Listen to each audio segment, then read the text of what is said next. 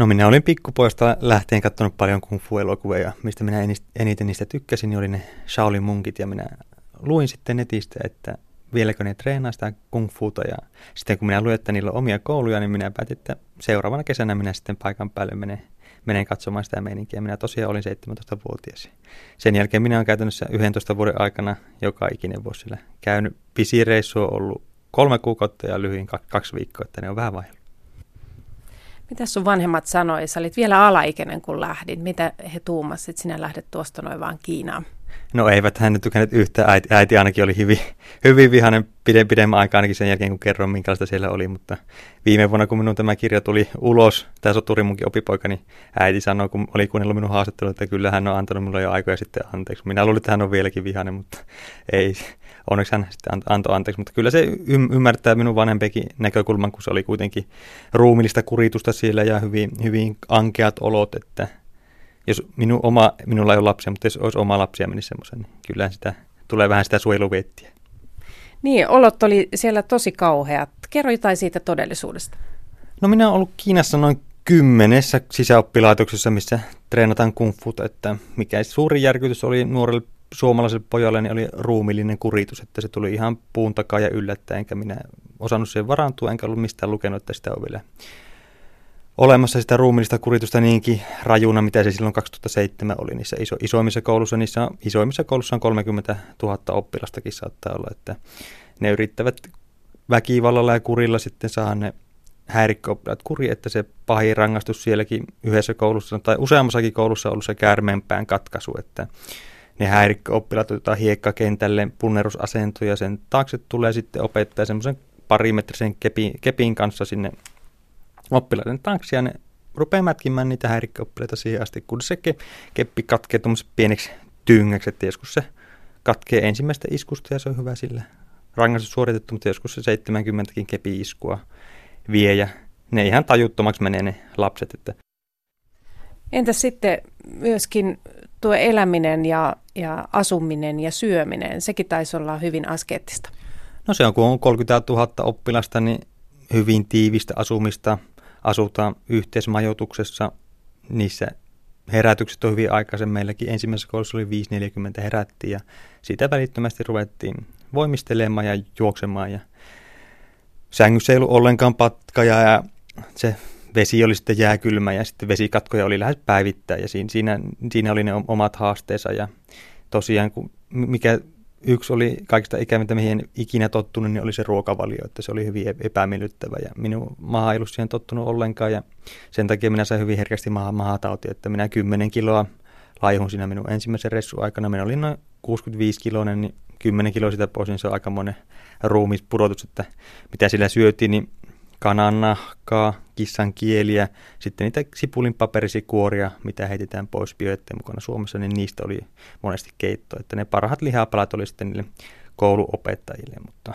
Joonas Tolvanen, sitten palasit Kiinaan kuitenkin sen kymmenisen kertaa, vaikka noin kauhea oli. Miksi?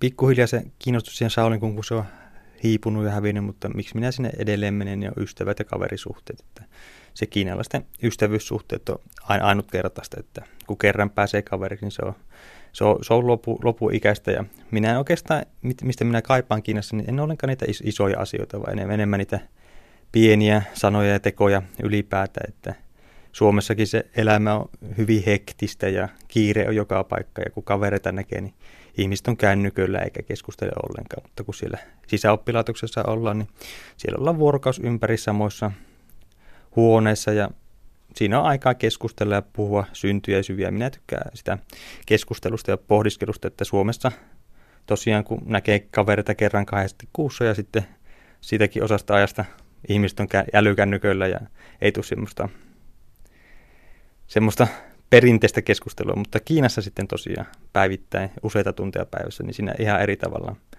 näkee, kokee se ihmisyyden nämä, nämä puolet. Niin, mitä Joonas Tolvanen sinulta henkisesti ja fyysisesti vaati se, että opit kungfun niin, että periaatteessahan sä oot voinut perustaa kungfu-koulun tänne Suomeen, vaikka keskitytkin todellisuudessa näihin lääkärin töihin? No, jos puhutaan mitä minä olen oppinut, niin varmaan se pitkäjänteisyys, kärsivällisyys on, mutta se on vaikea sanoa. Jos minä en olisi käynyt, niin saattaisi olla ihan, ihan samanlainen, mutta jonkinlaista semmoista itsekuria, itsehillintä, jos pitää tämmöisiä pehmeitä arvoja oppia, mutta myös tuommoisen liikunnallisen elämäntavan, että nykyisinkin minä ihan joka päivä harjoittelen Shaolin kungfuta. Ja se on se, että kun ottaa sen treeni itsestäänselvyytenä, niin sitä ei tarvitse ollenkaan, ollenkaan miettiä, että jotkut harjoittelee kerran, kerran viikossa, mutta kun ottaa se itsestäänselvyys, sitä ei tarvitse miettiä, että joka ilta harjoittelee vähintään sen puoli tuntia, niin se pikkuhiljaa rupeaa, rupeaa kasautumaan se juttu, niin se on, se on semmoinen, mitä suosittelen tekemään ihmisten. No opit toki kungfua, mutta löysitkö sitten jotakin viisautta? Lähditkö sitä etsimään? No minä olin pikkupoikana vähän na- naivisen varmaan tuosta kirjan alkumetreistäkin nuke, että vähän la- lapsenmielinen, niin minä ajattelin, että siellä on semmoisia viisaita kungfu-mestareita sumuusilla vuodella, jotka opettaa suuria elämänviisauksia, mutta kun minä menin paikan päälle, niin ne tosiaan lapsia hakkasivat ja niillä oli hyvin paljon riippuvuuksia eri, eri asioihin ja jotkut käytti huumeitakin ja sitten minä huomasin, että ei ne sen fiksumpia ne buddhalaiset mestarit olekaan, että ei ne mitään piruja ole, mutta ei mitään, mitään enkeleitäkään, että ihan samanlaisia ihmisiä kuin kaikki muut. Että siinä mielessä se rapistui se, se pilvilinna siinä niin romahti, mutta sitten opin kuitenkin elämästä muuta, muita asioita, mitkä, mitä hyvinkin koe, koen tarpeellisina. Minkälaisia asioita sä koet, että sä opit? No kaikista eniten on se kanssa-ihmisen kunnioitus, että siellä hyvin, kun kungfutselaisuus on vähän semmoista, että se kunnioitetaan noita auktoriteetteja ja sitten jos on vähän ylemmässä auktoriteettiasemassa, sitten niitä hu- pidetään huolta niistä heikommista. Että semmoisia asioita minä siellä hieman, hieman opin omasta mielestäni. No mitä sä ajattelet Joonas Tolvanen, jos sinusta olisi tullut tämmöinen soturimunkki sinne Kiinaan, niin minkälaista se soturimunkin arki siellä Kiinassa voisi olla?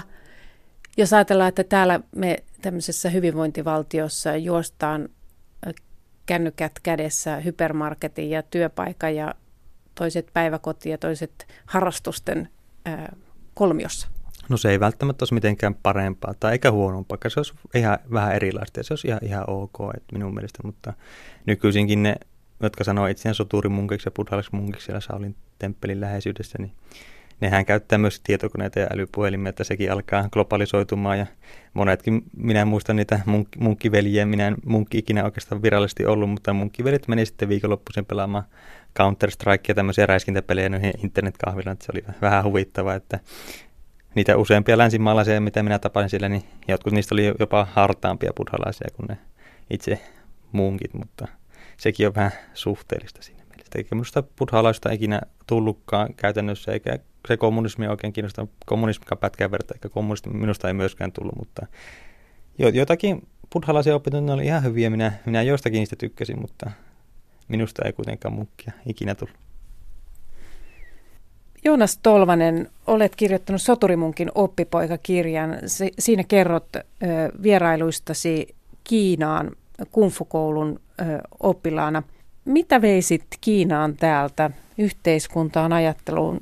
Mitä olet mahdollisesti oppinut arvostamaan täällä Suomessa protestanttisessa hyvinvointivaltiossa? No mitä ensinnäkin, jos puhutaan, mitä minä veisin Suomesta Kiinaan, niin minä veisin se anteeksi annon että se kristillinen anteeksi antaminen on hyvin, hyvin. Minä tykkään siitä, siitä opista, että Kiinassa ei oikein anneta anteeksi, että ne ajatellaan, että ne entis elämän virheet ja muut aiheuttaa sitä kärsimystä, niin kristillinen on, että jos katuu sitä ja antaa anteeksi, niin se on sitten asia sillä, sillä, sillä aletaan ho- olla hoidettu, mutta siellä tosiaan se anteeksianto on semmoinen, semmoinen asia, mitä olisi hyvä siellä harrastaessa sama se hyvä, hyvän tekevyys on semmoinen, että siellä vähempi osa ei niin paljon auteta kuin Suomessa, niin se hyvän tekevyys on toinen, se anteeksiannon lisäksi, minkä, minkä ehdottomasti Suomesta, Suomesta veisin sinne, sinne, sinne Kiinaan. Että kun minä olen keskustellut niiden buddhalaisten munkkien kanssa vähän varasten auttamisesta ja näistä, niin heille monille se on ihan vieras konsepti. Ne ei voi ymmärtää, että miten, miten minä rupean